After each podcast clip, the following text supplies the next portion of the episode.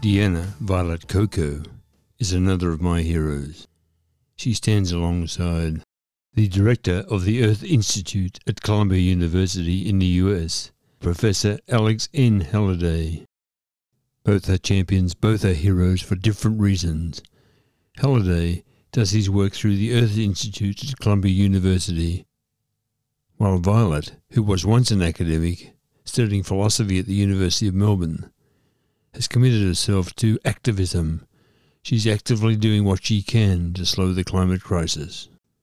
Among others I admire is Joelle Gergis, who is a professor at the Australian National University, and she has written a couple of critical books. But my list could go on and on forever, and so I won't do that. Let's just say you have found the latest episode of Climate Conversations, and I'm your host, Robert McLean. This podcast is assembled here in Shepparton in northern Victoria, Australia, on the lands of the Yorta Yorta people. Yes, the stolen lands of the Yorta Yorta people, and I pay my respects to their elders, past, present, and emerging. Violet Coco is a mild mannered, quietly spoken person, and the last you'd expect to see out on the street protesting about the climate crisis.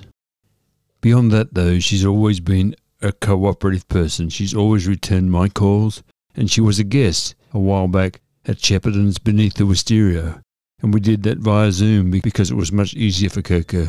And you'll find a link to that Zoom event in the show notes. Members of uh, Friends of the Earth Australia and their friends will gather in Melbourne on Wednesday. That's Wednesday, May 17 at 10.30am through to about 11 o'clock to protest outside the Japanese consulate. The protest is called Community Action Stop Japan's Dirty Energy Plan. Promoting the May 17 event, the Friends of the Earth have said the Japanese government is using its G7 presidency to promote the continued use of fossil fuels and undermine the transition to clean energy. In February, Japan approved a new energy strategy that will drive the expansion of fossil fuels across Asia, including in Australia, right at the time when we must phase them out. This May, Japan will host the G7 summit in Hiroshima. Our allies in Japan's climate movement are working hard to stop their government financing polluting fossil fuels and derailing the energy transition. This is a critical moment, the Friends of the Earth say, for us to show up in solidarity. They then argue that we should all join Friends of the Earth, the Climate Action Network Australia, and regional community members facing the expansion of coal to hydrogen for community action outside the Japanese consulate on Wednesday, May 17 at 10.30am. The speakers will include Dr. Malcolm McKelvey, a Yarragon GP and a Healthy Futures member, Erin Ryan, who is a senior international climate campaigner, Climate Action Network Australia, Pat Simons, international liaison Friends of the Earth Australia, and several others. You'll find details for the event in the show notes. Australia's Environment Minister, Tanya Plibersek, has given the go ahead for a coal mine in Queensland, and that approval was the subject of some conversation on the ABC program, that's Australian Broadcasting Commission, the program named The Drum. You can have a listen to that conversation now. Environment Minister Tanya Plibersek has approved the first new coal mine since Labor took office last year. Environmentalists have slammed the decision, which greenlights the Isaac River mine in central Queensland.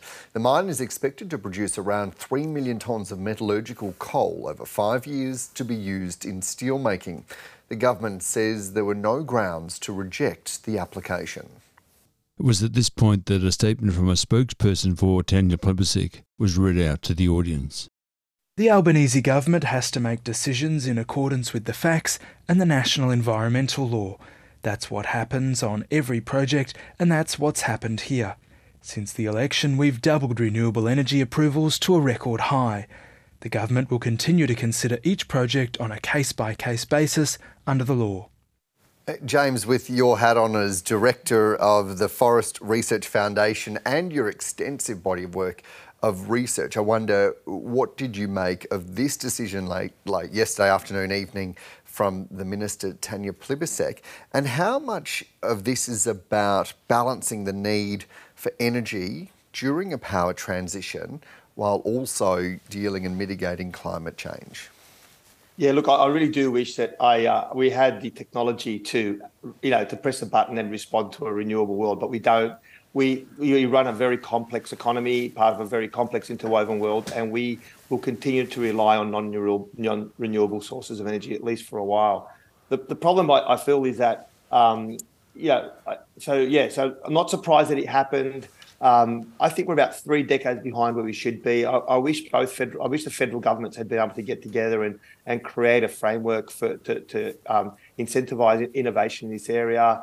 Uh, renewables can do a certain amount. We've got seen massive progress in in hydrogen, but there is still a long way to go transition wise. And um, you know, I, I, I it's, it, it almost feels like these new mines, as much as you know, we, we don't want to see them they have to be part of the mix until we do solve the energy the energy question. I don't think there's a, a simple solution for it. So this is, I suppose, a necessary evil.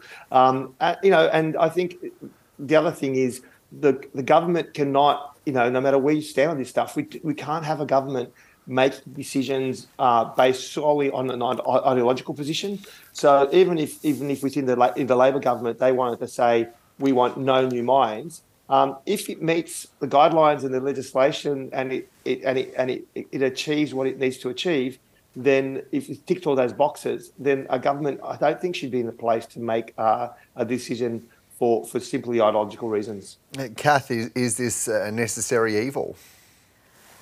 I think it's it's it's interesting that we continue to kind of politicize this thing that is external, and I kind of go, I understand. I'm not sitting here ignorant, being like, we need renewable energy now and it's super easy. I know it's hard, I know it's challenging, but we don't have an option, you know? And I feel like as a young person, we all feel this where it's like, it feels like us against them and we're debating and you know seeing this opinion and that and it's like we don't this is our future. We look look at the facts. Like it's not like oh we need to reduce a bit more and we need to, it's like this is this is this we have to we, we literally have to or we will not have a future to continue this discussion. It's it's kind of non-negotiable but it seems to be constantly negotiated like it is and i just find that really disheartening uh, jess th- this is clearly a, an emotive mm, conversation mm. there's not an easy answer here is it and then you add into this the proximity to the great barrier reef Absolutely. as well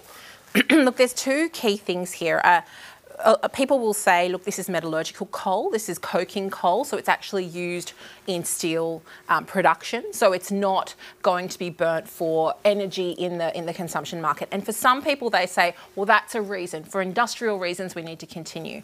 But the International Energy Agency calculates that more methane is actually released by this through met coal process. and through this process. And it, the emissions from metallurgical coal are nearly three times higher than from thermal coal. So this is a big impact projects. So that's the first thing we need to know. The second thing on that uh, steel production process because James is right, we're not there yet to make a total transition.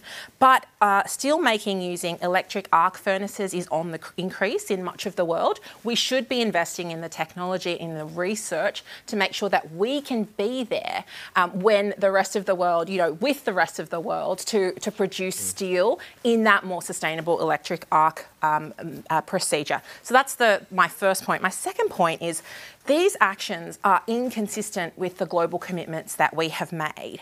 Um, you know, Australia, if you count our scope three emissions from the fossil fuels that we produce and that we export, we are responsible for 5% of global emissions. You know, if it's just our domestic emissions, it's 1.4%. If we count what we export from fossil fuels, 5%. That is way outside with outside compared to our population, compared to our economy. We're not doing what we're supposed to be doing under Paris, which means that advanced economies have to take the lead in decarbonising. So I'm really disappointed by this because I think it's inconsistent with where we say we are going to be and our responsibilities as a developed nation. Uh, Katie, is this the right focus when we're talking about government decision making and investment as we saw elements in, in the budget? Or is it in other minerals and other resources and other research and development? Look, you know, this is the, the trouble, you know, when you're dealing with, um, you've got a short term issue versus a long term solution. And so Mean, obviously, I'm keen for us to be championing a clean energy transition, and that means critical minerals. And I would like to see, you know, more investment. I would like to have seen in the federal bu- um, budget recently more investment in those critical minerals that are going to help that clean energy transition or transformation, as some people are calling it, because we have a lot of capability. I mean, Australia, as we saw from the last federal budget, we are benefiting from shipping stuff overseas. Wouldn't it be better if we were shipping stuff that was going to fuel the clean energy transition going forward? You'll find the link for that episode of The Drum in the show notes. Our next story is a guest essay from the New York Times by Michael E. Webber. And the headline for his story is Will Texas blow up its energy miracle to bolster fossil fuels? The story begins Because the Texas energy system is so large and central to the American economy, we all have a shared stake in its energy success. When the Texas grid goes down, Atlanta might not get jet fuel.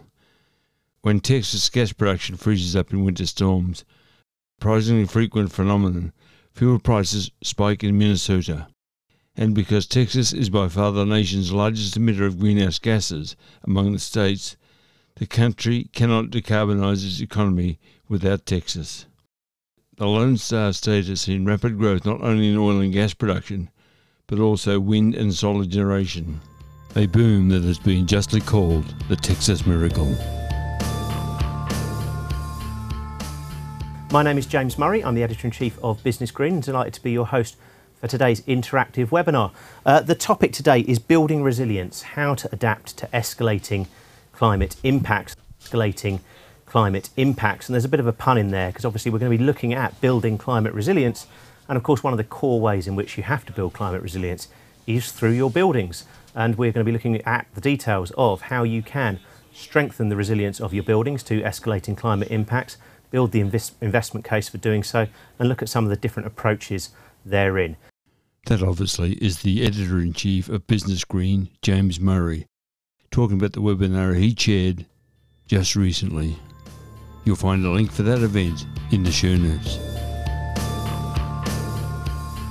And now from the Canberra Times, we have a story by Alex Crowe. Aerial images show climate change's effect on snowy mountains. The story begins.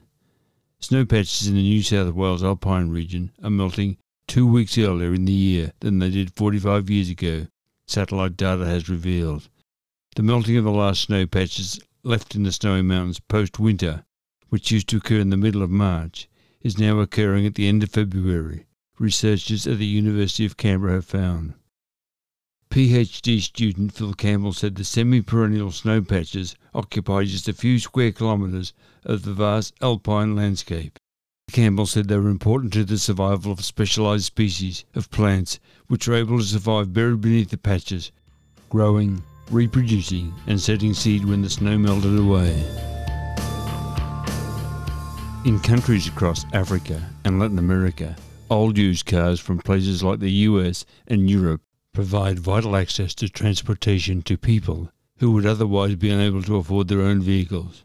While this process extends the life of these cars, the practice is not without its problems, in particular with regards to pollution and passenger safety. Here now is a small grab from the Conversation Weekly podcast, and you'll find the link to that actual podcast in the show notes. However, I should have mentioned the title of the podcast. It's Dangerous and Dirty, but Cheap. Used cars exported from the US and Europe are filling roads in Africa.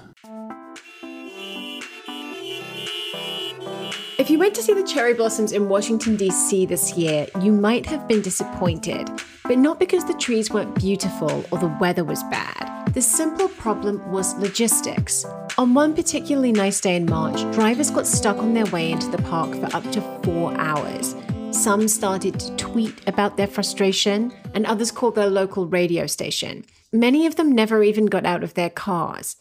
Alex, you wrote about this incident a few weeks ago. What went wrong? Well, it was a perfect storm of traffic conditions. It was peak cherry blossom. Basically, every year there's this period when the cherry blossoms all bloom at once. It's very beautiful. And that weekend is the most popular time to go see them, obviously. And basically, every driver in the DC metro area was trying at the exact same time to go to the exact same place, which is around the tidal basin down by the monuments and East Potomac Park down by Hains Point, which is essentially a peninsula in the Potomac where drivers were trapped basically in the road that does a circle around it. And perhaps that could have been avoided if they had closed that one road to traffic instead of allowing everyone to drive on it. Christopher Waller is the board governor of America's Federal Reserve, and I'm not sure whether he's arrogant or ignorant, but he's made some amazing comments.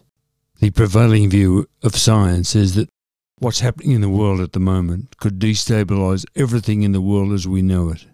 Meanwhile, a story from Reuters about Waller is worth reading. It has the headline Climate Change Not a Serious Risk to Financial Stability. Feds Waller says. The story begins, and it has the dateline Washington, May 11. Climate change does not pose such significantly unique or material financial stability risks that the Federal Reserve should treat it separately in its supervision of the financial system, Fed Governor Christopher Waller said on Thursday in a detailed rebuttal of demands for climate initiatives from the US Central Bank. Climate change is real, but I do not believe it poses a serious risk to the safety and soundness of large banks or the financial stability of the United States, Waller told an economic conference in Spain. Finally, we have a story from the Melbourne Age by Amanda Hooton. The headline for the story is We Thought We'd Saved the Whales. Were we wrong?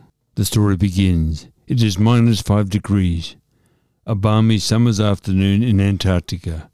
The sky is white and the sea is glossy black.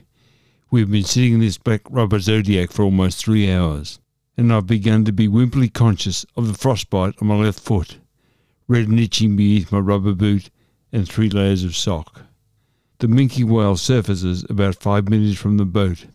A moment later, it's right beneath us, pewter and bronze in the dark sea, only a hand's breadth below the surface. This is utterly unexpected. I've been here almost a week, and I've seen many whales, often close up, their dark backs curving out of the water, their humped blowholes opening and closing. But this is ten metres of a creature less than three feet away, as clear and close as my daughter, skimming across the surface of our backyard pool. I could touch it with my fingertips without wetting my palm.